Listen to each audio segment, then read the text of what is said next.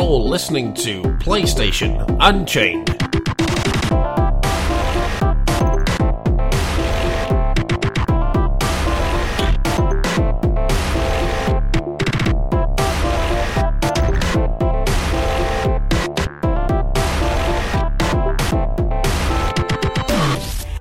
Hello and welcome to episode 49. I know, 49. We're finally here. Only one more away from episode 50. This is, the host this week is me, Ben Chili Sterling. We have Mike, as you can hear from that little giggle, with us this week, co-hosting with me. Giggle. Take that back. Chuckle. Manly chuckle. Yes, manly chuckle. Yes. Yes. I'm today's. Well, I always say co-host, don't I, every week? I'm the second co-host, you're the main host, or whatever it's called. How are you doing, Ben? I'm not too bad, thank you. I'm hating this weather right now. It's way too hot. Yeah, it is really hot where I am as well. Yeah, we've been having this for weeks and weeks now. Bring on winter, all I say. Bring on winter. Yeah. And we'll be moaning about it. In fact, it'd be too cold. Yeah. But to be honest, I always prefer being too cold to hot, because at least with too cold, you can put the heating on. Yeah, exactly. Yeah, that's a good point, actually. Yeah. You know, there's more options for someone that's too cold than there is too hot. Yeah, very true. And we've also got our resident awesome person, Gary, with us this week. Hey, Gaza. Gaza. Hello. Hello, man. Gaza. How are you doing this week? I'm pretty good. How about yourself today, Ben? Well, I won't go over it again, but yeah. Apart from that. Yeah. Apart from that, just fishing on Final Fantasy, as you know. Oh, God. And we missed him last week, and I had to do all that iTunes thingies last week, but we've got our amazing, and frankly, you know, it can never be replaced, Glenn Commissioner Gordon with us this week. Hey. I didn't hear that part yet. What did you say for the iTunes stuff? I tried to say what you would normally say, but it ended up being more of a rambly jumble of words than anything. I'm going to have to go listen to it. Yeah, you should go and have a listen to it. It definitely was a thing that happened. Good. Oh, yeah. I made sure of it because we couldn't miss that out. Because I know that I just can't say PSUs on Twitter. I don't know what I do, but I tried it 3 times in a row for the first time and I couldn't do it. So I was like, right, Ben, you're doing this. So not only will you not join Twitter, but you cannot even say our Twitter. No, I don't know what I think. At PSU, DOTM, or whatever. DOT. See, I can't do it. Yeah, see? It's PSU.com, just spelled out. Oh, okay. But Unchained also has its own Twitter at PS Unchained. Wicked. So we're going to jump straight to the news, I think, right now, because we've got quite a bit to cover when it comes to news. Yay. Relax, Tekken X Street Fighter is not cancelled by PSU star, which is normally actually Steven. But we'll just hit all of us. We all wrote this article together. Yeah, we all wrote a word or so and took turns. Yeah.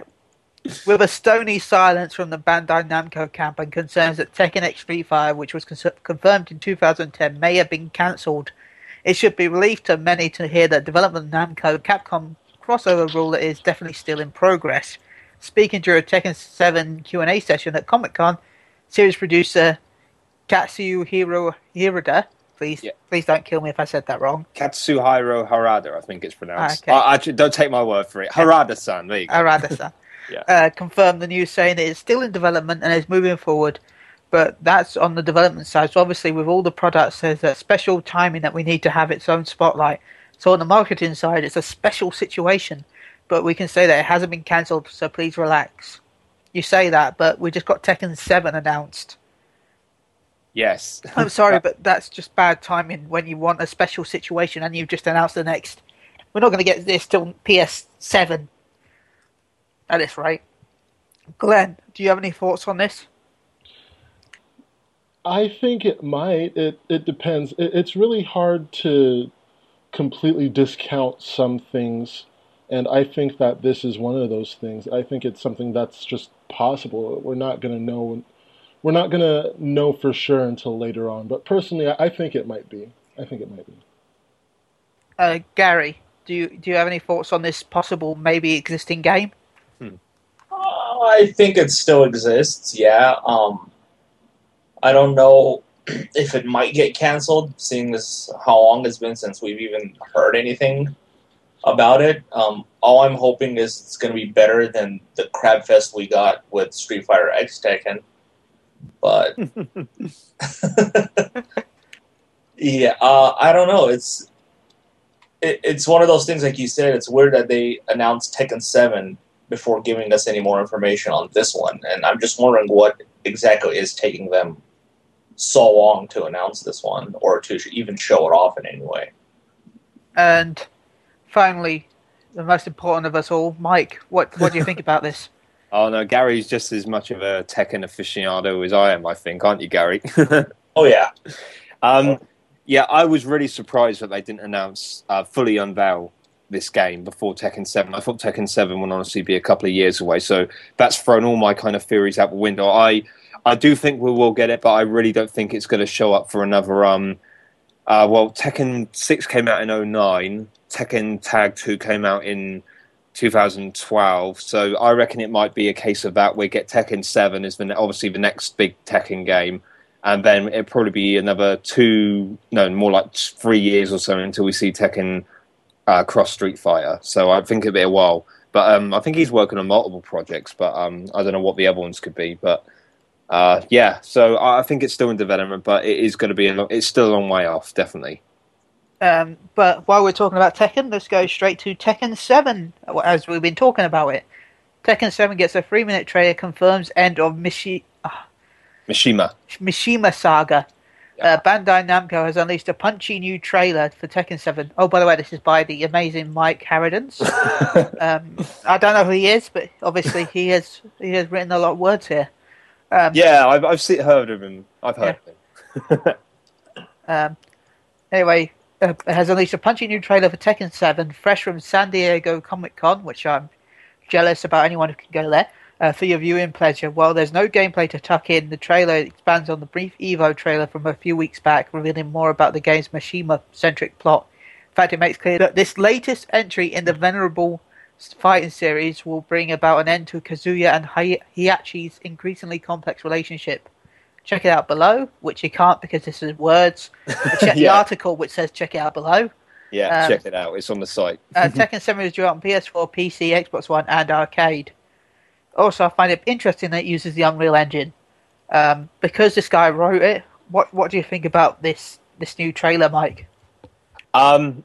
Yeah, it's quite exciting. I thought we'd get some gameplay, but we didn't. But it still looks really, really good. But I think it's interesting about they're really emphasising the storyline, because let's face it, fighting games aren't known for their storyline. That's not really why people play them. But Tekken has always had a very... Well, at first it was kind of a normal story, but it's just gotten increasingly more convoluted and complex as time has gone on. And I think for anyone who hasn't played Tekken or don't have a clue about it, the Mishimas are like the main characters. There's Kazuya, his dad Heihachi, and Kazuya's son Shin Kazama. They all these three characters are always at each other's throats. There's a devil gene that's involved in it, which is Kazuya's got the devil gene. He passed it on to his son. Heihachi doesn't have this though, and he's always trying to extract this kind of power for himself because he's just an evil. Maniac basically wants to rule the world. In fact, they all do. But yeah, apparently this is going to involve Kazuya's mother, who was killed at Heihachi's hands. But she's in the trailer, and it says that it's going to wrap up the Mishima storyline. So I'm guessing Heihachi, maybe even Kazuya, are going to die. Heihachi's been in it since the beginning. He's actually been blown up. He's been thrown through a brick wall. He's been beaten up numerous times. He's been thrown off a cliff. And he still doesn't die. So, yeah, I really think he's going to die this time. And I think someone else will take his place. And maybe Kazuya will as well. In fact, he's died once already. He got thrown down a volcano but was resurrected. See what I mean? Crazy. So, yeah. But, yeah, I'm interested to see Kazumi, who's Kazuya's mum. That should be interesting. But, yeah, I just want to see some gameplay now. I'm really excited about this. I really am. I love the Mishimas. They're my favourite characters. So I'm hyped, man. In the Tekken universe, volcanoes only make you stronger. Yeah. Yeah, actually, they're fighting in a volcano. They're staring down each other in the trailer in a volcano, which isn't quite... Well, I wouldn't be surprised if it's the same volcano that they both threw each other in. Yeah. That would be kind of fitting. Gary, what's your opinion on this trailer? Oh, I thought it was a fantastic trailer. It was very atmospheric and very well done. I'm just like Mike, I'm surprised they're focusing so much on the story, especially in this trailer. And they, like Mike said, they hadn't shown any gameplay, which usually follows some sort of trend for them. Like every time they've announced a new Tekken, they show some kind of snippet of gameplay, but this time they didn't. The story-wise, I don't really know what to say about it because, like, the way they presented the story in 6 and 5, in my opinion, was pretty bad. Like, if you wanted to go through the story in 6, you had to go through this 3D beat 'em up like game, but it was so hard because the controls didn't work the same as they would in the fighting. Scenario so campaign. You couldn't figure out how to do half of the moves with the characters, and it was just so frustrating. Yeah. But I don't know. Like, I think they said they're going to have a lot less characters than they had in the past, which I think is good as long as they keep the core characters that have been with Tekken forever now. Like Panda. Yeah. Don't do what Mortal Kombat did with Deception, where they got rid of half of the main roster and introduced new characters. That was just terrible. Yeah. I'm also very concerned about it because the game is supposed to come out this year, they said. Holiday this year. I think that's the arcade version, Gary. I wouldn't be surprised. It's got to be arcade. They usually, the home version usually comes quite a while afterwards, actually. Okay, I would hope so because if it's coming out at the end of this year, then it's probably going to be a free-to-play game, which is a no-no, in my opinion, for this game. I remember you're not a fan of free-to-play stuff. Not recently, no. But I am excited to see how the story does all end because I think all three of them are actually going to die. I've got a feeling as well. I still think if everybody dies, maybe they'll just sit down and have a cup of tea and settle their differences with words. That'd be Tekken, the Iron Word Tournament. But I am excited for it. I'm a huge Tekken fan, so we'll see what goes on. I am excited to see what it looks like in the Unreal Engine, because I don't think Unreal Engine has been used in fighting games before, has it? I thought it was used for Mortal Kombat. Was it? I thought it was. Give me a second, but... And the main thing is it's going to be a next-gen Tekken, which is that's got me excited alone, that fact has. You know, there's no cross-gen version. I'm excited to see what it looks like in-game. Yeah, because to be fair, Tekken 2... Unreal Engine 4. Yeah, Mortal Kombat was using Unreal Engine 3. Oh, nice. Well, modified, should we say. So... Okay, well, I think this will be like one of the first games we see with Unreal Engine 4, wouldn't it? Pretty much, because the only one we've had is that Torchlight so far that I know of, because there's not many games that are using it. They've mostly got their own engines this generation. Yeah. So it'll be interesting to see. They're not using an in-house engine this time. So hopefully they'll get rid of all the stupid crap they introduced in the last two games. I'm still stuck on my Iron Word tournament though. All I can picture is a team of them, two of them sat there. Then you got Mishima family, and then the another family, and they're playing Countdown.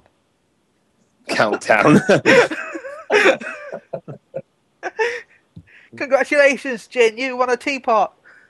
Oh, that's awesome. Oh dear. I want to make that a thing now. I want that to be in the next Tekken game. Jeez. So, Glenn, what do you think? Yeah, Glenn, what do you think? I don't know. I'm still kind of hooked up on Ben's thing, too. I wouldn't mind seeing that in the next game, either. Glenn, have you played Tekken at all? I don't actually know. No, I have not. Oh, right, okay. No. But he would play my game, so take that note and go right there. I would play Ben's game. If Ben Sterling is on the cover, I will play it. Well, that would be... That put everyone off, really, pretty much, Glenn. Except for a handful of people. Just a handful of people, like 5 people playing Ben Sterling Tekken. Ben Sterling Tekken. King of the Iron Word Tournament. Tekken Sterling. Yeah. While we're talking about people complaining, well, not really complaining, but Polyphony admits soft audio quality of cars in Gran Turismo, seeks audio experts for Gran Turismo 7 and beyond. By the official Gran Turismo website, see, loads of words I can't say today. Polyphony. There we go, that's the one I said. Yamuchi-san has confirmed that he is looking to recruit sound and recording engineers for future iterations of its popular car racing franchise Gran Turismo, and admits the weakness of some audio samples from previous games by going into some details about how sound from the cars that were captured. It also doesn't help that there aren't enough people in the sound team.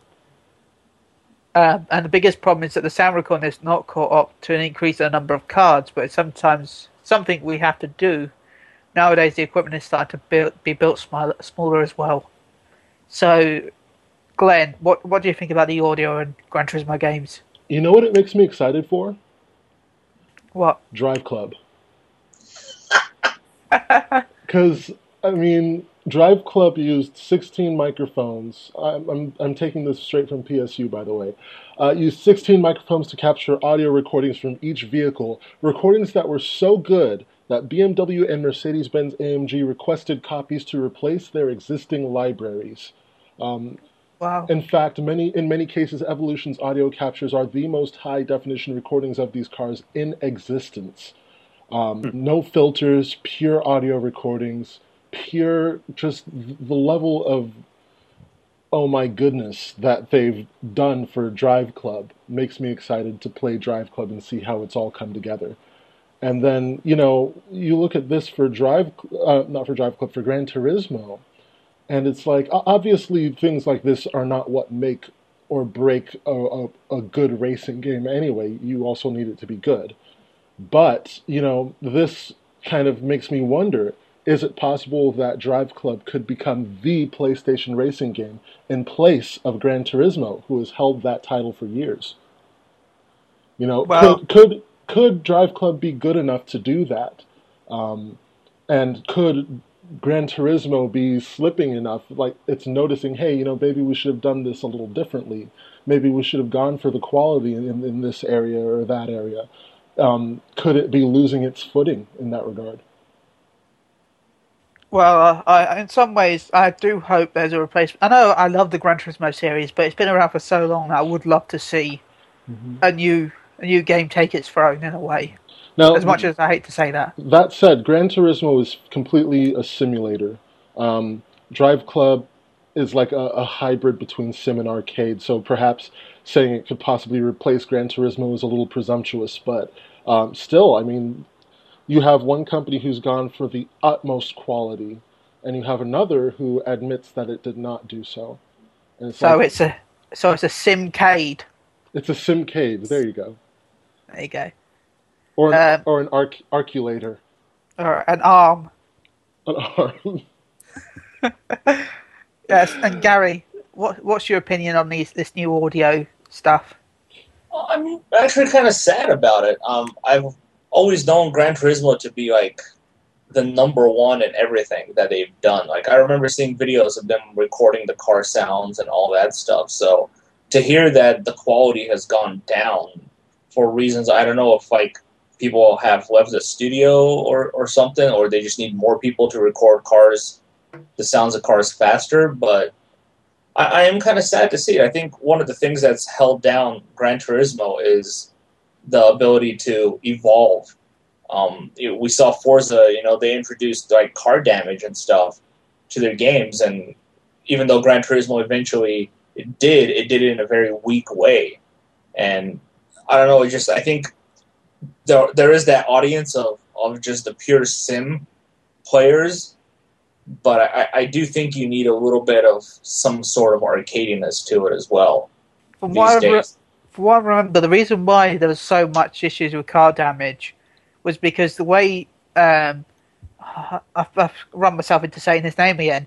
Polyphony Digital get their contracts with car manufacturers is they don't really pay any fees for using the cars, but to agree to use them, they have to agree to show them in their best qualities. Mm-hmm. Hence why there was such an issue with the damage models, because that wasn't showing them in their best qualities if they're all broken up and on fire. Yeah. So maybe, you know, it's time to kind of change their contracts, because Forza has the same cars and they have the car damage in their games. So they probably pay for the... I think the reason why they do it is because they don't actually have to pay for the license by doing this way. If Forza's paying for the license, they can do whatever they want to it. They can throw it into a brick wall for all they care. But yeah, it's sad. I mean, Gran Turismo has been around since the PS1, and to see it kind of fall from grace. I mean, we've seen the sales of Gran Turismo decline so fast in the past few iterations, and I think releasing, you know, Gran Turismo on only the last Gran Turismo 6 only on PS3 and not on PS4 as well was a big hit for them. I don't know if that had something to do with Drive Club. If they thought Drive Club was going to come out around the same time, they didn't want to compete with each other. But I don't know. It's really sad to see for me. But and finally, Mike, what's your opinion on this? Well, I'm not going to be in much use here because I've never really played Gran Turismo. I mean, I've never owned a single GT game in my life. I was never into racing simulators, which is a shame because they've always been one of those games that I knew I would like if I got into them because they're very, you know, they're simulators and they're. I do like realism in those kind of games and stuff. And I used to buy the F1 games on the PlayStation 1, so I don't know why. I just never have the time to get into them. So I don't know really. I don't really know.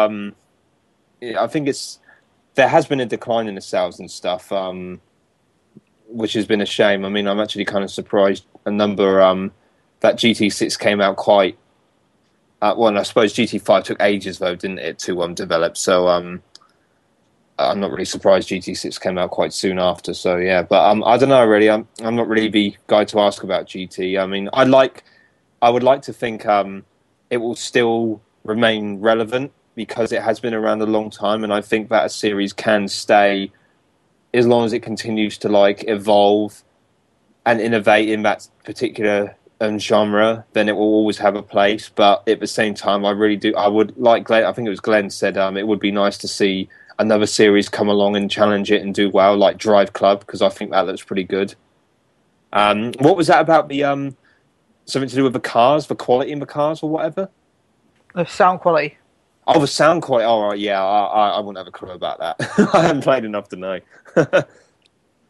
Okay. Yeah. Well, enough of us having cargasms over these games. We'll better go on to one of the big topics right now. Yeah. Destiny's final night tonight. Destiny's final PS4 beta event tonight. Well, in the past. But this is the future...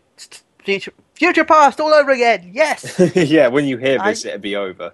I get to say that again. No, hold on a second, because there is a new article on PSU hinting that Bungie might extend the Destiny beta past today. Yeah, past but July this is that's the next article, Glenn. Oh, that's the next article. Yeah. Oh, okay. This is talking about the future past, about the fact that. At 10 p.m. last Saturday today, Bungie is inviting everyone to join them in an in-game event at 2 p.m. PDT or 10 p.m. BST or 11 p.m. CEST. During this period and for 2 hours afterwards, players will be able to enjoy a new moon-based story mission. In addition to all those who are aligned during the period, will receive a permanent nameplate reward as shown below to prove that you were at the momentous event. Which just says your name here, which is amazing. Gary, you've been playing a bit of Destiny. What do you think about this story event? Oh, I'm excited there's a new story event.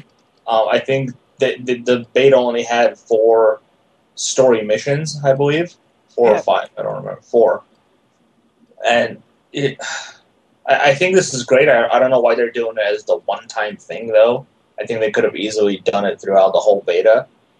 But I don't know. Like, the whole beta to me still seems a little weird. Like, they finally just let everybody play it, which they should have done in the first place, because they were just handing out codes left and right. So there was really no point in the code thing. But I don't know, they said that this beta is going to have so much content in it, and to me, it feels like it has only like 2 or 3 more missions in it than the alpha did. So I don't know. Pretty much did, yeah. Yeah, so when they tell me it has a plethora of content, I don't think it does. Which kind of makes me wonder just how big is the final game going to be if this is what they're considering a plethora of content in the beta. But other than that, I'm not too into the whole emblem thing. I don't really care to get it. Extending the beta might be good if they keep or they add a little more things to it, but right now, the biggest thing to do in the beta is the strike missions and the Crucible PvP, in my opinion. And that's about it. Glenn, what do you think about this news about the moon mission? You know, I think it's just interesting. I mean, it's good to have a big finale kind of wrap-up thing, but I wish it were a little longer, because a lot of people are, if it only lasts a couple hours, like me, I mean, I've got work later. A lot of people are not going to have any chance whatsoever to play it, just because, you know, they live on planet Earth and they're alive, and so they have schedules and stuff to do, you know. So I think that's a mistake. I think making it only available for a couple hours is a bit of a mistake. Just because very, very few people, relatively speaking, are going to get to experience it. But, you know, congratulations on a beta. I've been playing the beta, actually, for the first time. And I freaking love this game. This game's amazing. So going to pre-order that. And, yeah, I don't know. The moon mission's okay, I guess. But I'm probably one of the people who isn't going to get to play it, so I feel like I'm missing out. Ah, it's a shame, really. Oh, by the way, the Ghost Edition sold out in most countries now, Glenn. No, cool, good, because I can't get the Ghost Edition right now, so I'm just going to get the normal edition. Which, to be honest, I would recommend trying to go for limited if you can, Glenn, mainly because you'll get all the DLC in the future. Yeah, I guess. Because it comes with the expansion packs with it. It comes with the expansion pack? It comes with 2. Well, yeah. Yeah. I don't like spending money when I don't have a lot of money. See how you are. I'd say pre-order it and then see how you are in September. If you don't have the money, then just buy the normal. Yeah. If I can even find it, like on Amazon, I'm looking at it now, it's sold out. Wow. Not even the Ghost Edition, just the limited one was sold out. What about your local GameStop or Best Buy place? Well, I'd have to go down there before I can tell you that now, wouldn't I? Okay. Or you can do it like me and just download the digital version. Yeah. No, yeah. I don't want to do that. I don't want. It won't run out of that one. Yeah. If they did, I'd have some questions. I'm sorry, but after 10,000 files, our game corrupts itself and won't download anymore. Corrupts itself? That's even worse. Yeah, there are... I'm looking at GameStop's website, and, you know, it's not my local GameStop, it's just the website. I don't even see the Limited or the Ghost Edition at all. So, I don't know. I'll check Best Buy. I'll just check around and I'll let you know if I find one during this podcast. See, Bungie, I'm trying to sell a game to someone. I'm already going to get it. I mean, make him spend more on the game for you. Oh yeah. Well, we'll see. And Mike, what do you think? What about? We covered a lot of topics there. About the Destiny Moon thing, the fact that it's a 2-hour event and. Oh yeah, no, I soon. Yeah, that's disappointing. I thought they may have. I really think they should extend that, or I thought they would have extended that because it's just quite. Glenn pretty much summed it up there. You know, people have other things to do in their lives. They got schedules. Things can come up randomly. You know, I think 2 hours is a very. Is it 2 hours? Did you say? Yes, it's 2 hours. In fact, it's in 2 hours from now, which will be at the past, but...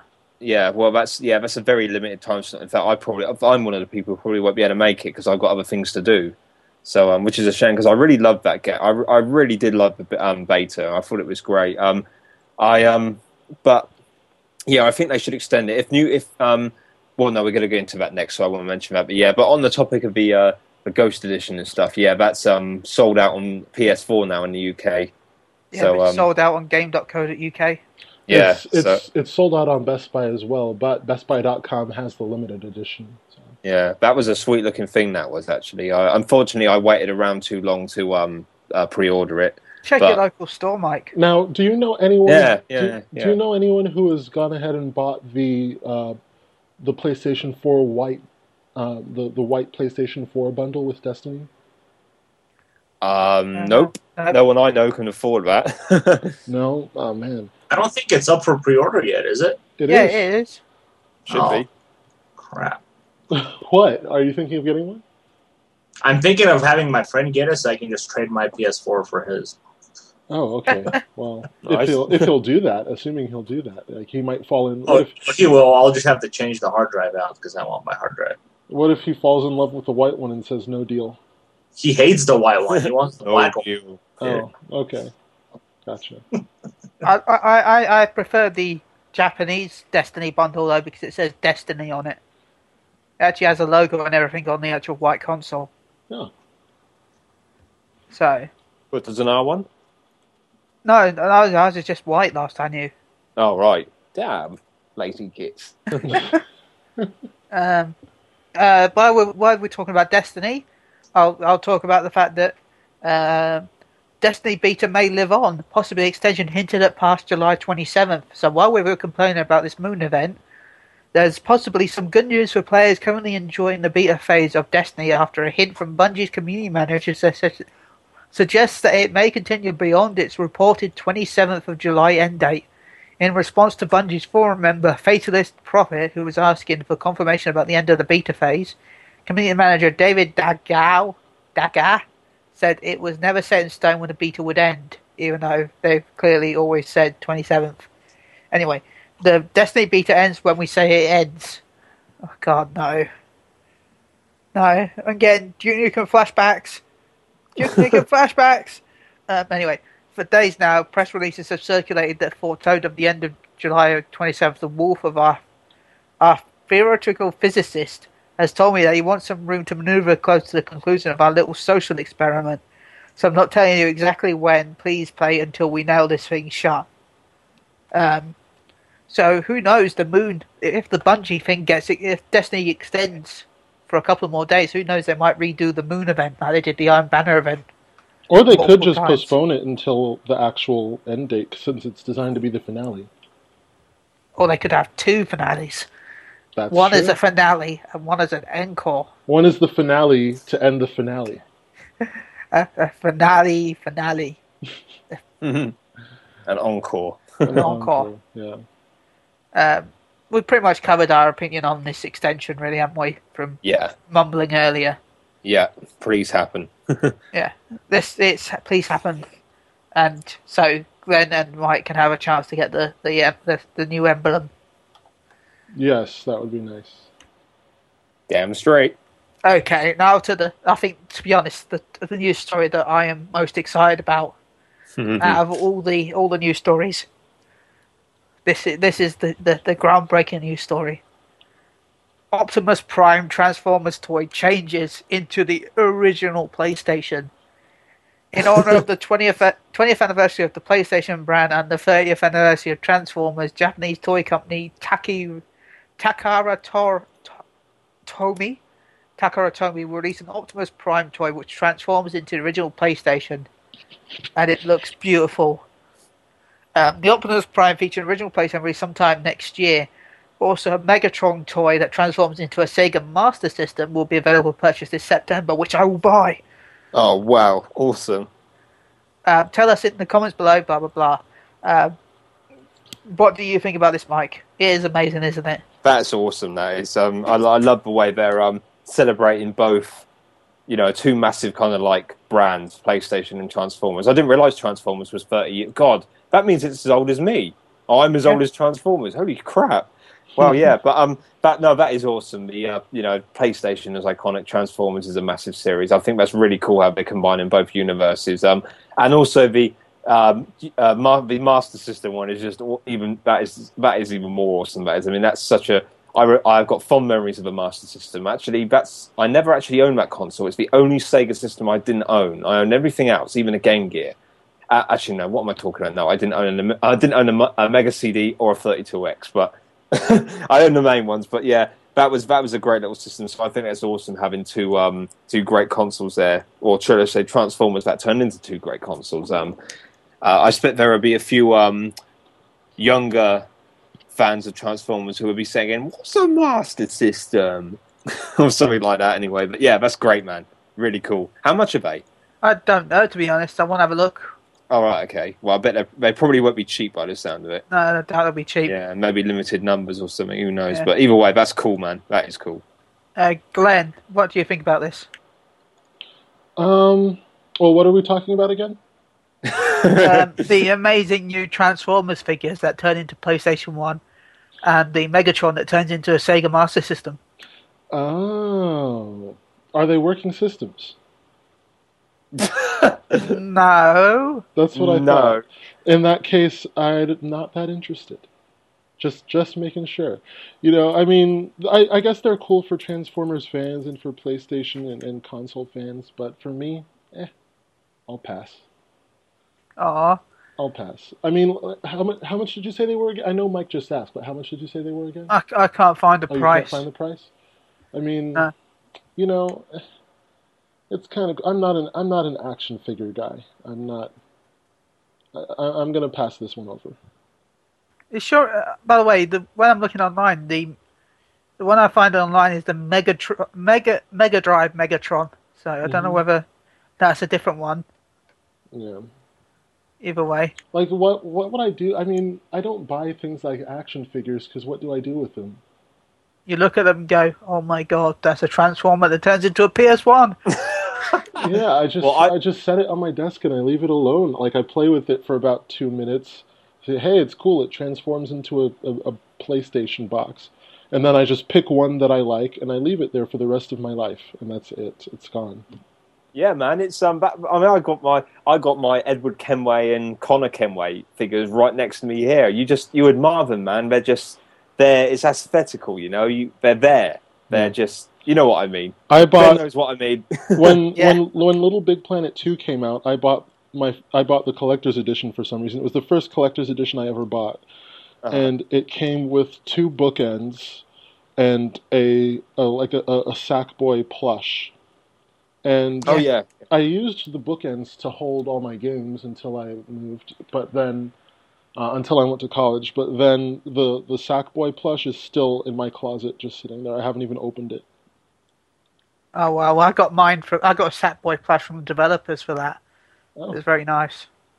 Yeah, I like it, but I have no purpose for it. I don't just look at. Just clutters my stuff, clutters my area. Well, Gary, what do you think about this? Come on, be team awesome. I think it is awesome. I think it is pretty cool. But I'm kind of with Glenn on the fact that if it doesn't really work, I don't really need it. I mean, I can trick people with it. Oh, look, it's my PS1. And then, look, I can turn it into a robot.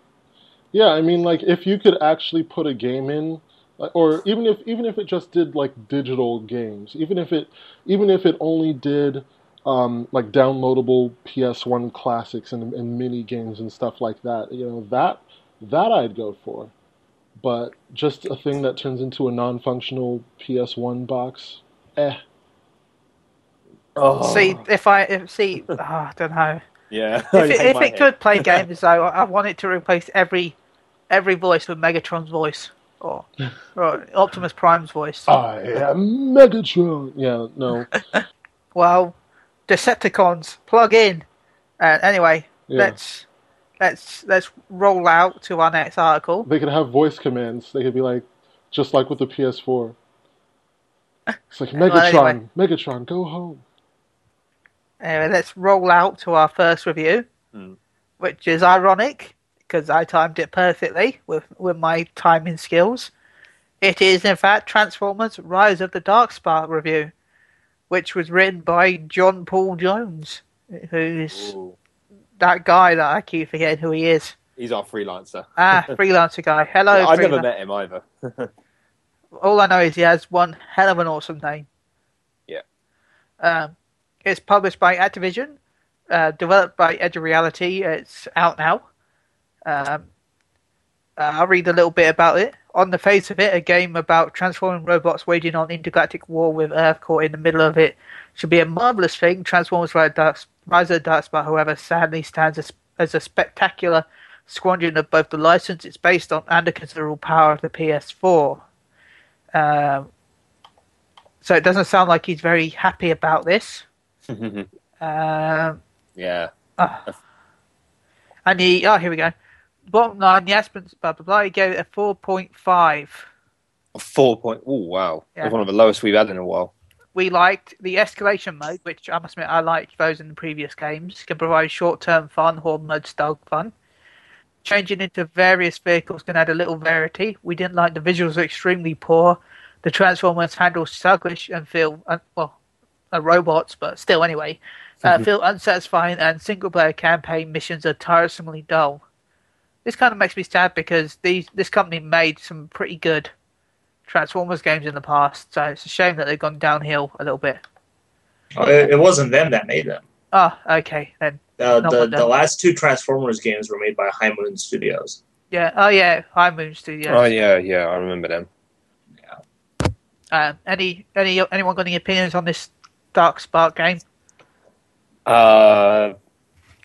I've heard bad things about it, so I'm not surprised that we gave it a low score as well, but that's about all I can say.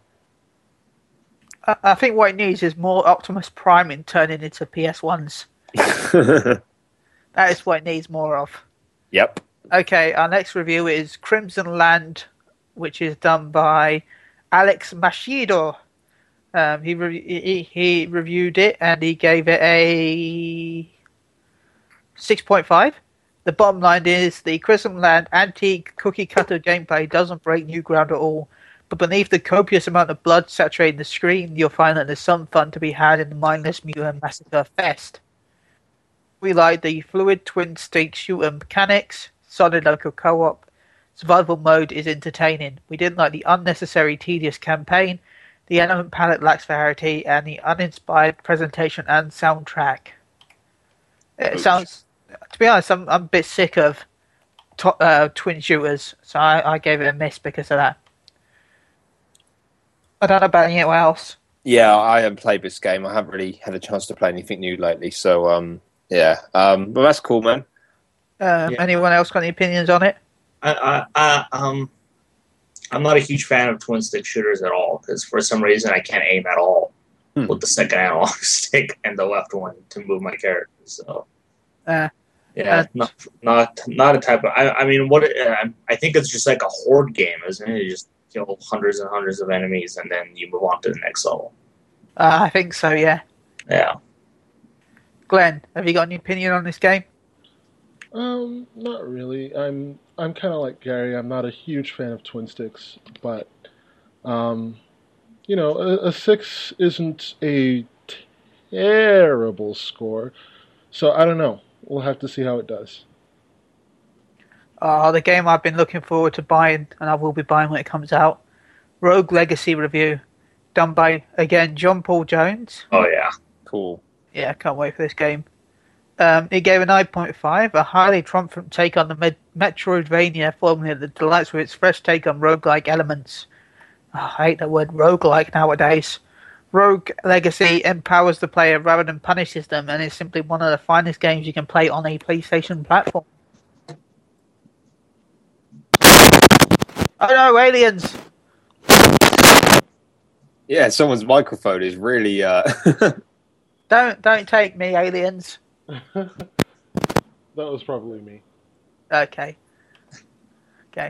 Don't mind Glenn. He's just wrestling with his microphone. Everyone. Yeah, it's fine. Everything is fine. There is no aliens. No aliens here. We said we liked the mixture of classic platforming and combat, which is brilliant, responsive, and satisfying. Each playthrough feels fresh and unique, full cross-play support, and potential hundreds of hours of play. We didn't like no real variety in melee weapons. So you think about buying this too, Gary? Oh, I'm definitely going to buy this game. I played this on the PC when it came out. It's a phenomenal game. It's hard as crap, but it is so much fun. Is it only single player? I believe it is. I'm not 100% sure. That kind of makes me sad. Sad panda. Mike and Glenn, any opinions on this? It sounds great. I've heard a lot of good things about this. I don't really have the money to throw around at the moment because there's a few other things that I need, like outside of games. So, sorry, I just had to laugh at this. You read my mind, Ben. You read my mind regarding Oddworld. Yeah, it's single player only. Yeah. That's a shame. Yeah, sorry. No, that was Betsy. Ben's. Well, you'll explain about Oddworld in a minute, won't you, Ben? Yeah, I will. Yeah, it's just funny to see. Sorry. Yeah, that's I don't have enough money to throw around for that at the moment. I've got a few other non-game essentials to buy, shall we say? Like food? No, not food. Actually, a new suit, believe it or not, which I desperately needed. So you can be more boss. Yeah. Okay. Well, while we're talking about being a boss, well, let's go to Carl Prowl's review of Walking Dead Season 2, Episode 4, Amid the Ruins review. Oh. I don't want to spoil too much because, again, make sure you play it before you kind of read this because you don't want spoilers. He gave an 8.0. Amid the Ruins is as polished and absorbing as The Walking Dead has ever been when narrative missteps and thrown away characters diminish the impact of Clementine's growth. We like the major characters mirror Clementine's growth, more exploration and freedom, no glitches and freezes. Wow, that's very rare for the Walking Dead games. I always find glitches. Yeah, me too, especially the freezes when in a cutscene. That's so annoying. We didn't like the... That's what I have problems with all their games. It's more like walking freeze at some points. Yeah. We didn't like the slow pace, the broader plot loses steam, and supporting cast is boring. Which, for a game about a story, is a pretty bad thing, actually, to be honest. Yeah, that's a bit worrying. Yeah. Anyway, is anyone a big fan of the Walking Dead game? Yes, I can finally contribute to something. Yes, I love the Walking Dead. Bought Season 1 collection on Vita. I got Season 2 on Vita as well. I played through episodes 1 to 3 on my holiday, and I started it again, which I'm doing, and I just downloaded this episode that Carl reviewed the other day. So I'm on the one before it at the moment on my second playthrough, so I am really looking forward to playing this. The previous episode really ended on a really kind of anyone who's played it will know what I mean. It was quite a conclusion, and it really got you excited for the next episode. So I'm looking forward to it. Oh my God! Glenn and Gary, any thoughts on this? No, it has zombies. I'm not that interested. I'm a little different. I loved the first Walking Dead. It took me a while to play it. I bought it a long time ago, and then it took me like 6 months or something to finally play through it after it came out. I'm one of those guys who I'm not going to buy the individual episode. I'm just going to wait until it's all done and buy the complete set because I don't like waiting like months to play the next one.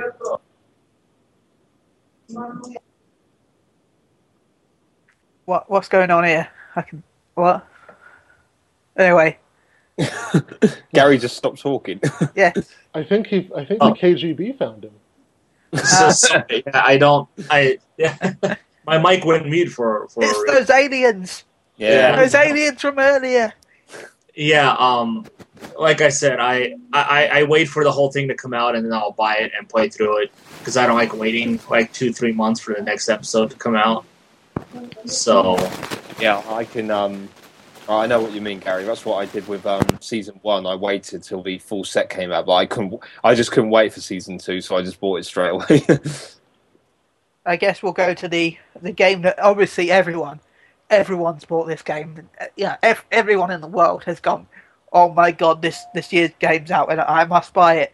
I must buy this right now. I naughty. I don't need that Sue. I need this game. They've just all gone out and rushed. It's why it's Amazon's number one seller right now. Obviously, it's just you can't see it because it's sold so many. It's gone back down to off the sales list. Farming Simulator 2014. This is obviously the game of the year. There's nothing I can say apart from, and basically, this review, which should be up by the time this podcast goes live, was written by some guy called Ben Twatty Faced Hall. I don't know who he is, but he sounds like a right. But he did get to play an amazing game like Farming Simulator 2014. In summary, if you're a fan of the previous titles, then Farming Simulator 2014 is a it's a brilliant purchase. And it is also a good starting point if you fancy giving the Farming Simulator series a spin. Having said that, it's incredibly the same at the same time. As such, there's plenty of room for improvement in future games. Which, to be honest, I must admit that they've announced Farming Simulator 2015. But anyway, we'll get to that in a minute. Pro, fun gameplay, dulled repetitive nature. Graphics have improved. Con, lack of customization in some areas. AI can still be a little bit wonky at times. He gave it a 7 out of 10, but obviously he meant 70 out of 10. Of course, yeah. And he also now found out that Farming Simulator 2015 will have 15-player online co-op. So, yeah, that's another thing that will happen. Was that a joke? Or no, that is a real thing that's happening. Oh, right. Farming Simulator 2015 will have 15-player online farm co-op. Wow. You can have your friends help you with your farm. Wow, awesome. They can milk my cows for me. Yeah. It's going to be amazing. And I've already put my name down for the review for that game.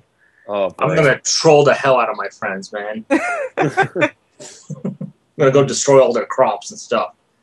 Yeah. So, yeah. Farming Simulator 2014, goodbye. Farming Simulator 2015 in the future, amazing buy. Pre-order now. I don't normally tell people to pre-order stuff. You need to pre-order this. It sounds like a colossal waste of everything. Because the apocalypse happens, you need to know how to farm, Glenn. Come on. Yeah. How is that that doesn't teach you how to farm. It's a farming simulator. What are you talking about? It doesn't teach you how to farm in real life. That's not the same. Oh, doesn't it? You have to buy the seed, you have to cut the... I played Flight Simulator growing up. I never learned... that doesn't mean I know how to fly a plane. You do! Everyone does! It taught me how to crash. Well, there we go. Just like Rock Simulator tells me how to be a rock. And Goat Simulator tells you how to be a goat? Damn right it does. This is a waste of everything. Not a waste of time, it's a waste of everything. That's my verdict. I put 40 hours of gameplay into that game before the review. You wasted 40 hours of gameplay. It was worth every minute. Wow, 40 hours of your life wasted on Farming Simulator. It was all worth it. Wow. Okay, well, enough excitement and amazing game. Well, no, this is an amazing game as well, actually. But enough excitement for now. We need to follow me to the next review of Oddworld New and Tasty, which hopefully, by the time this will go live, this will also go live, so hopefully. Yeah, it will be up tomorrow. Sweet. Tomorrow meaning Sunday, because we're recording Saturday. Yeah. Okay, this was, again, reviewed by that strange, confused little person called the Ben Sterling Hall, who we would love to see on the podcast one day, because he's just such a crazy little person. Anyway, he's never around. Yeah, it's like Batman, Britman. No. Britman. Okay, the summary of this game is: the game is a wonderful return to the Oddworld universe, with Abe being as lovable as he was back in 1997. I really hope this game does well, and we will see more future remakes by the amazing staff at Just Add Water. The game is worth the money. The game should take around blah, blah, blah. So, yes, I do recommend. Also, it has a platinum. So, yeah, platinums. Way, Donna be happy. Pro, amazing graphics. Cross-buy is always a plus. Trophy support makes you play this multiple times. Floaty controls can be a pain. Loading screens can take a while and might feel a little short to some players. Because if you... One of the trophies means you have to beat the game in under 3 hours. So... Wow. Yeah. Yeah, Oddworld, new and tasty. I also want to add that I want to give a big shout out to everyone who joined me during the review stream as I streamed this once I could actually get working, which took me a while. But I would like to mention Holly Sock and Purist Phoenix because they both helped me out a tremendous lot during the stream. Sweet. So, thank you, both of you. The stream went well, did it? I take it. Yeah, we got 120 viewers. Oh, cool. So, yes. So what was the score you gave it? An 8 out of 10. Nice. Oh, that's good, Ben. The controls took a bit to get used to, and the price is a bit of an issue. Uh-huh. Because it's £17.99, or I think it's $30. Or is it $25? Either way, it's a bit expensive for a remake. Oh, okay, fair enough. So, unless you're a big fan of the series, you might get put off by the price. Also, if you live in the UK, if you buy it still until, I think it's next week, you'll get the DLC Abe outfit, and you'll get the DLC mission Alf's Escape, which will be free to anyone who purchased it in the first 2 weeks. But if you lived in North America, you had to pre-order it for that bonus. You can't do it anymore in North America. All right, okay, fair enough. So, if you live in Europe, yay! If you live in North America, oh. Yay, no. Anyone purchased this here? I haven't yet, but I really liked Abe's Odyssey. I actually remember playing a demo of it. Yeah. Back I got in with the day. Official PlayStation magazine. Yeah, I think that was it, yeah. And it was like, wow, this game is like weird but really cool at the same time. So, yeah, that was a big talking point when I was in school. I was only about 13 when it came out, so yeah, good memories of that. Very good memories. I like to see them do that kind of stuff, you know, bring an old series back, but you know, remake it and stuff. It reminds me of the kind of thing Resident Evil got with the Resident Evil 1 remake. You know, it stayed true to its roots, but they just made it that much better. You know, better graphics and all that kind of stuff. So I love it when they do that kind of thing. So yeah, big it up for Abe or George, should I say? Gary. What do you think of this? I'm excited that they went ahead and remade it. I was a huge fan of the first two games, not so much of Munch's Odyssey and Stranger's Wrath, I believe it was. Yeah. But I'm probably not going to buy it because I have a feeling it's going to be free on PS Plus. So I just don't have time to play that kind of game right now. So, but I am excited that it did come out finally, because I know they've been working on it for a very long time. It's about 2 years. Yeah, so... Wow, 2 years. Whatever happened? I do want to know, whatever happened to Oddworld Inhabitants, or whatever that studio was called that made those games? No idea. That's a good question. Yeah, they just kind of, like, disappeared, and nobody ever heard from them again. I'll blame Microsoft. Microsoft again? Well, they disappeared after they became Microsoft exclusive. Mm. Glenn, are you going to be purchasing Oddworld? Probably. Are you going to follow me? Probably not. It's $30. I mean, I've kind of got a lot of stuff to buy. You know, I've got Drive Club. Well, I might be reviewing that, so we'll see. I've got Destiny that I'm trying to go for. There are just too many games coming out. And unfortunately, Oddworld, while it looks intriguing, probably not going to buy it just yet. But congratulations, to Just Add Water for finally getting this done and out there. I mean, I'm sure that they're happy that this game is finally in a state where it's ready to be launched after so long working on it. Also, Just remember that it is a Yorkshire-based company. Yorkshire's good, because I am from Yorkshire. What, Jaw? Just Add Water? Yeah, Jaw. Just Add Water from Yorkshire. Cool. Oh, Oddworld Inhabitants isn't dead. They are still around. They're just more in a, like, advisory role for Just Add Water, like guiding them with the Oddworld franchise. Well, what the hell have you been doing for the past 10, 15 years? Well, I did make... Escaping from Roger Farms. They did do Munch's Odyssey and all that kind of stuff because they were partnered with Microsoft, and that was in the early. That was in like the mid 2000s. The last. That was on the original Xbox, though. Yeah, that came out. Stranger's Wrath was released in like 2004 or 2005, and they made that. So it's been they've been around. They made something in the last like decade, but I don't know what they were doing after that. But they're not dead. That's the main thing. They're still around. They're just not really. Wow. They're not actively making games like they were before. They're just but at the moment they're involved with helping out Just Add Water because they got the whole they're making multiple games in the Oddworld franchise now. Yeah. Interesting. Yeah.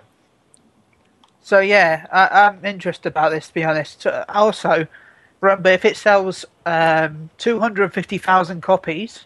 Yeah. They will be working on Abe's Exodus using the money they make.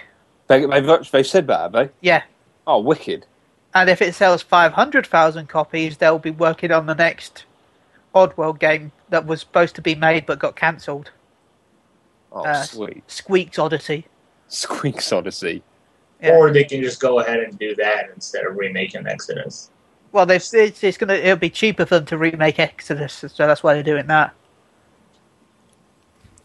Cool. That's always good to know. Yeah, because what they're doing is the fact that if they can make enough money to remake Exodus, the money extra they'll have from the remake and the new remake will be enough for the new game if they don't make enough from this alone. All right. But I'm not them, so I can't really say everything. I can't go, yes, this is what they will do because I said so. I wish that would happen. Anyway, I think we've pretty much covered all our reviews. Yep. So let's go on to a kind of sort of topic of the week, The Last of Us. So the remastered version should be out by now by the time this goes live. Unless you live in Europe, in which case it'll be soon out by now. Basically, they've announced that it has a remastered photo mode, where you can press the L3 button down, and then, well, the left stick, but that's the L3 button, which will pause the action and allow players to take advantage of features such as colour filters, a word I can't say, virginity, and field of view to compose the perfect shots before uploading them via the share button. That share button that's broken for me makes me sad. Here's one of the screenshots taken, blah, blah, blah, which you can look at psu.com. You guys looking forward to the photo mode? I didn't really play... I didn't play Second Son, so that's got the photo mode. I didn't play Second Son because that's got the photo mode, hasn't it? And that's where this takes after, so I can't really comment, so I don't really know what I'm kind of info here, but it looks pretty cool. I've seen the previews and stuff, and it does look pretty cool. Just so you were the alien word you were trying to read. I think it's vignettes. Okay, vignettes. No, yes. It's vignettes. Yes, vignettes. I said it right somehow. I've always pronounced it vignettes. No, it's vignettes. Vignettes. Right. English is a stupid language. Don't forget that. Yeah. Oh, I always damn. We say things differently here over in America, and it's just so confusing. Yes. But anyway, I don't really have much. I think it's a cool feature, but I haven't used anything like this before, so I'll probably have a play around with it. Definitely. I'm looking forward to this game, though. In the wider context, I can't wait. Gary and Glenn, what do you think about this amazing news? The photo mode in Infamous Second Son was really, really great. Because there was in Infamous Second Son, there was so much that would be worth taking a picture of. Like you find little things, like you find Sly Cooper everywhere, and you do those spray paintings. I like taking pictures of those. And, I mean, even just walking around, you see, you stand on top of a building, you see a really awesome scene around you, and you want to get a good picture of it. And the photo mode is actually pretty intuitive. I mean, you can control depth of field, zoom, all filters, all sorts of stuff. And it's really cool. So I am definitely welcoming, especially for something like the share function that PlayStation 4 has. This is a great way to promote using that. So I'm happy to see this go to more games, and props to Sucker Punch for getting it started. And Gary, what do you think of this? I think it's phenomenal news.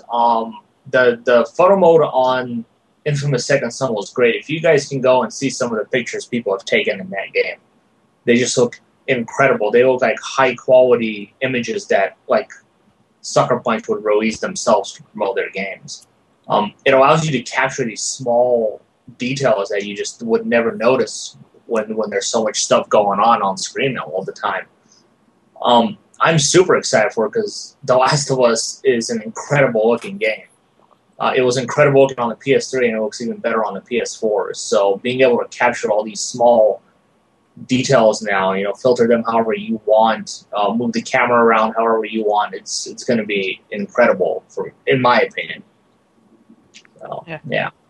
Plus, by having the photo mode, you can also make sure that you can turn your frame rates, because Naughty Dog announced the fact that you can lower the frame rate in The Last of Us Remastered for 60 frames down to 30 frames per second, and then you can see higher detail shadow models. Whether this will automatically happen in the photo mode or whether you actually still have to activate it is another question. But it'd be interesting to see if it does. Oh, cool. So yeah, if you'd rather play the game in 30 frames per second instead of the 60 frames per second, so you can see slightly better graphics than the other person. Only slightly. Which I think, again, Infamous did, didn't it? It let you cap the frames. Yes. Also. I don't think Infamous was 60 frames. I think that you went from 30 down to something else. I'm not 100% sure, though. No, it was uncapped at 60 frames, Infamous. Oh, okay. But I think it averaged at 49. It never actually really averaged at 60. Mm. But you could cap it at 30, so then it did cap at 30. At least that's what I remember anyway. Whether that's true or not, we'll see. Glenn, any opinion on this? On these 30 frames per second? Yeah, but I've already talked about it like a billion times. The whole frames per second. Like, frames per second, gamers flip out over frames per second because of one-upsmanship.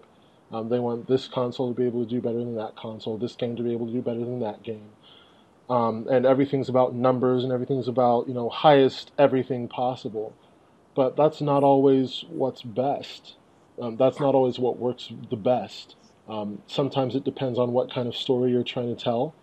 So, and, you know, I think Last of Us is a game that would benefit more from 30 frames per second than it would from 60 frames per second, because you have a lot of, you don't have a lot of, you know, high vista type things. You have sometimes close quarters, you have a lot of close action going on. So 60 frames per second doesn't really do anything huge for a game like The Last of Us. It's good cushioning against frame rate drops, should there be any. But again, this is a PS3 game remastered for PS4, so I feel like frame rate drops should be non-existent. And I think that, yeah, when you lower the frame rate, you give the game the capability to do more. Because it's not trying to push out it's not trying to push out more less quality, more lower quality images. It's able to create a very, very good amount of high-quality images instead. So I think that 30 frames per second, 60 frames per second, you know, either way, it's just fine. 30 frames per second, you'll get a little better quality, not surprising, and I definitely think that more people should choose to play the game in 30 frames per second for the higher quality. Now, has it been confirmed that it's in full 1080p's? Yes, it has. Yeah, it's all the P's. 60 frames per second. What, The Last of Us Remastered? Yes. Yeah, definitely. That's been confirmed. Okay, yeah. Good. So it's all the 1080p's. You have all your P's right there. Peas and gravy. So yeah, there's your 1080p's right there and your 60 frames per second. Do you guys know what the P in 1080p means? Pixel, isn't it? No. I know it's based on the lines on the screen. Yeah. I know it. It's just not. It's not coming to me. It means progressive. There's interface and there's interface. There's interlace and there's progressive. Yeah. Interlace being the former standard and progressive being the newer standard. I guess on RDGH I can explain them a little more. Cool. Well, you can explain them now if you want. There's no real issue. You can explain to the PlayStation owners all the P's. Okay. And some of the I's maybe. So there are two different ways to scan an image on a screen. There's interlaced and there's progressive. Interlaced is what there was before this whole big flat screen HDTV movement. Everything's in 16:9 aspect ratio. Basically, what it means is that when you have a frame and you're looking at it in interlaced, what's happening is that the TV is scanning every other line. Okay, so every other line of pixels. So there are 720 pixels. The TV will scan half of those, and that will create something called a field, which is basically just half of the pixels. Every other one, and then it'll go back and get the others that it missed before and create another field. So what you're actually looking at is two fields put together to displayed very very quickly to show one image. That's interlaced. Progressive doesn't do that. Progressive just simply scans every line one after the other to create one full image, and that's what you're seeing when you look at progressive. So progressive definitely offers high quality because you're not seeing two images kind of superimposed or two half-completed images superimposed like you would be with interlaced. So 1080 is just the resolution. It refers to the height. 1920 is the width. So 1920 by 1080 is 1080. Is the resolution used for 1080p, I should say. And then progressive, the P and the I are just the way the TV scans the image. So 1080 is one thing, and then P is a completely different thing. Well, the more you know, PSU. So anyway, it's not much of a topic of the week. In fact, it's going to be a pretty small podcast this week. We'll go over to Glenn, actually. What have you been playing? What have I been playing? And what have you been playing? Work. Wow, that sounds... Is it a new simulator? Can I doubt how much is it? Simulator. Is it on early access? I happen to love my job. I happen to love working for Universal, but, you know, it's just work, and it's somewhat physical. I'm walking around, moving around a lot, and so, you know, I come home and I'm tired, and I just turn on The Tonight Show with Jimmy Fallon, and I watch an episode or two, and I go to sleep. But I think the main question, I think the thing that's been on our mind since the first time we found out you were working at Universal, I think this is a burning question that every viewer's had. Do you finally have milk for those British people's teas? You know, this isn't my first time. Okay, this is not the first time that I've worked at Universal. I worked there in 2009. And at that point, I worked in a restaurant. This time I do something different. But at that point, I worked in a restaurant. And keep in mind that this is Universal Orlando, so it's in Central Florida during the summer, and it's like 157 degrees outside. And we'll go into the restaurant, and people will come into the restaurant, people from England, and they'll come up to me and say, "Do you have any hot tea?"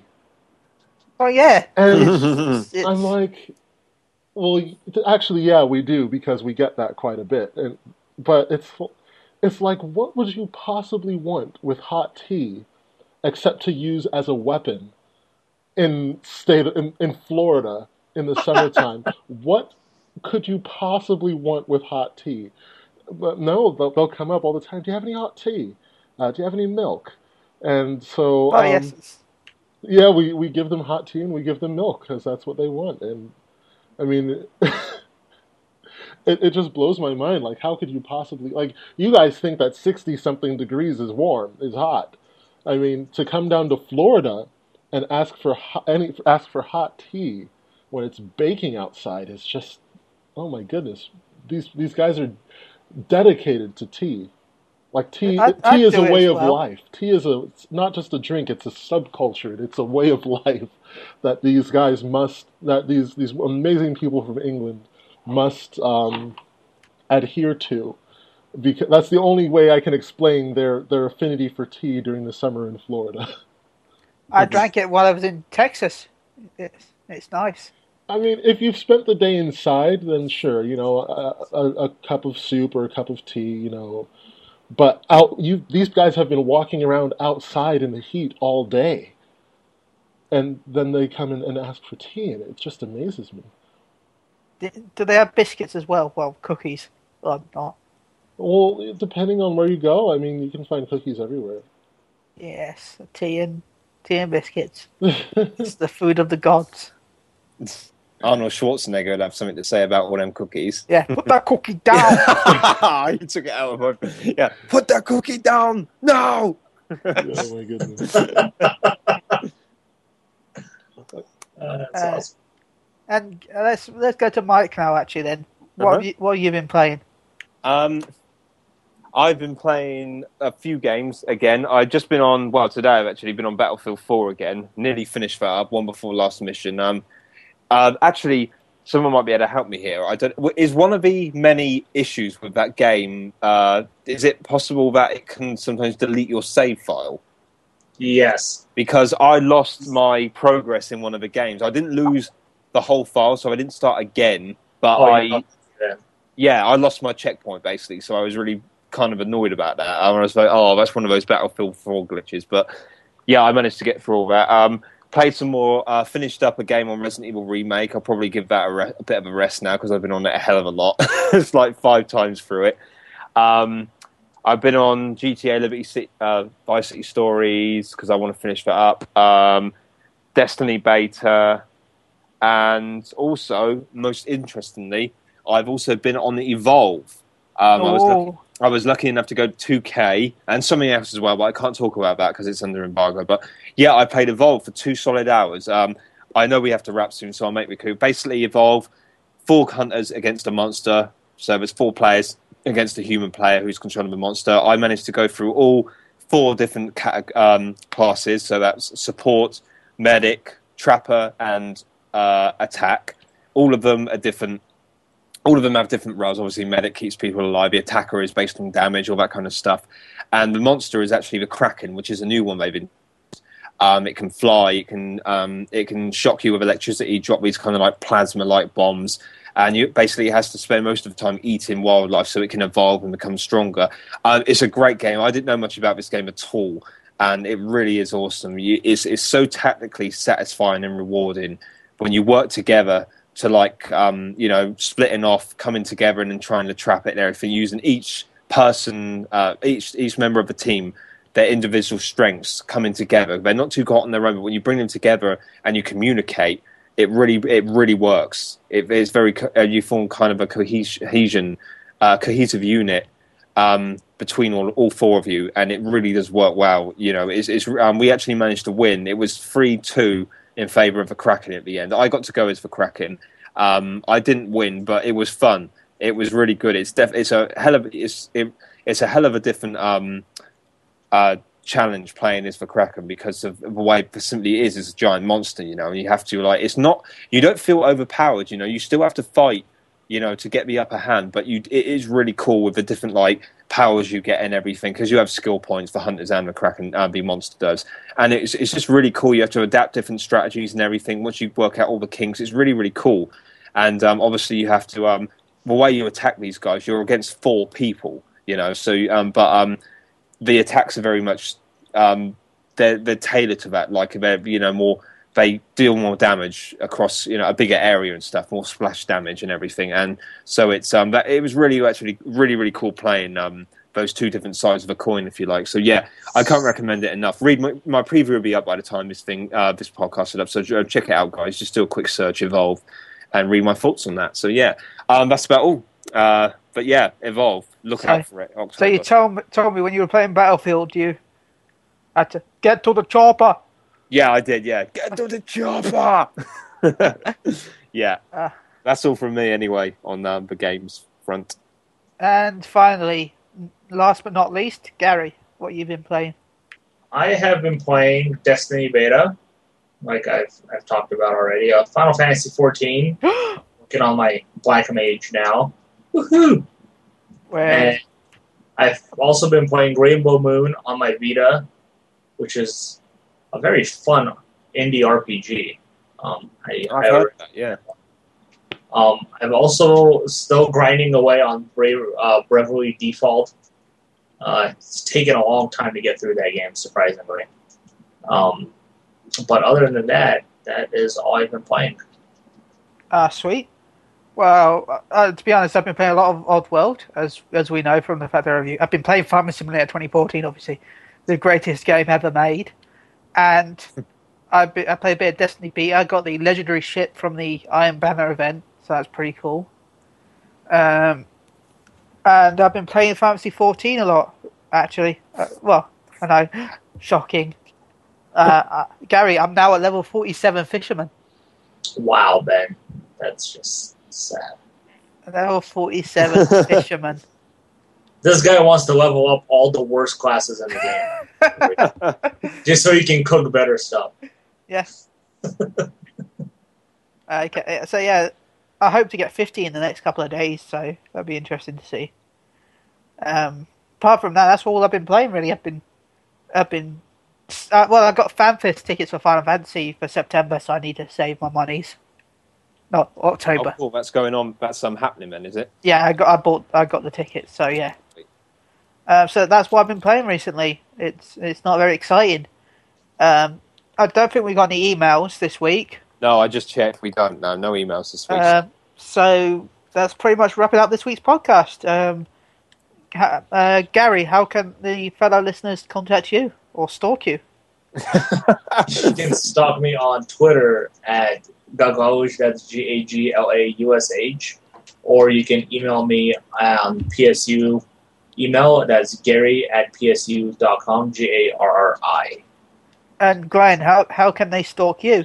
On Twitter at @Goglenn_@GOGLENN_, or by email at glenn.gordon@psu.com. Of course, also follow PlayStation Universe at PSUDOTCOM @PSU.com, spelled out as we established earlier. And just give us your thoughts. Let us know what you thought about what we talked about this episode and what you would like to hear more of in the world of PlayStation gaming. Yep. Nice. And Mike, how can they follow you? Because they can't stalk you because of no Twitter. Well, no, you can stalk me, talk to me, or flirt at mike.harradance@psu.com. Okay, and you can contact me, or you can run away from me at chili_UK, or ben.shulabearhall@psu.com, or chili on NeoGaf, or chili on PSN. That is the ways you can contact me. Does anyone have any shout-outs, by the way? Glenn? Yeah, Mike. Sorry, no. Yeah, sorry, because it's fresh in my mind. Yeah, I'd like to give a shout out to the guys I met at the my teammates on Evolve. There's so many. Oh yeah, you'll be pleased to know, Ben. There were about 3 Bens at this event. Yes. Yeah, we are everywhere. Yeah, the 2K guys. The 2K guys, Matt and Ben, were awesome. There was a Ben from PC World. There was a Ben from Edge. A young lady called I think it was Diana from I didn't catch what she was from. There was another chap called Will who were really cool, so teaming up with them on Evolve was fantastic. So you guys rock. That was a great time. Thanks very much. And the usual guys, you know, Fonz, Don, my mate Richard, all our listeners, all the PSU staff. That was about it. Gary? No shout out from me. Okay, well, shout you no shouts from me really this week, to be honest. So that's it for episode 49 of PlayStation Unchained. Almost there. I hope you make sure you're here for next week for our big 50th episode. We've finally reached the 5-0.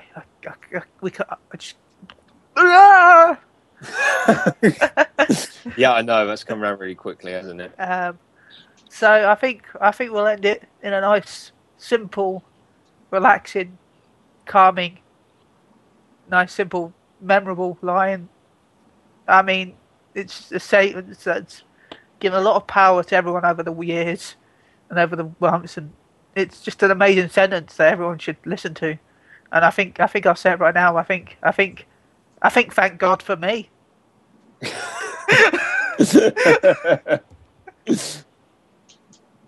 Cheerio.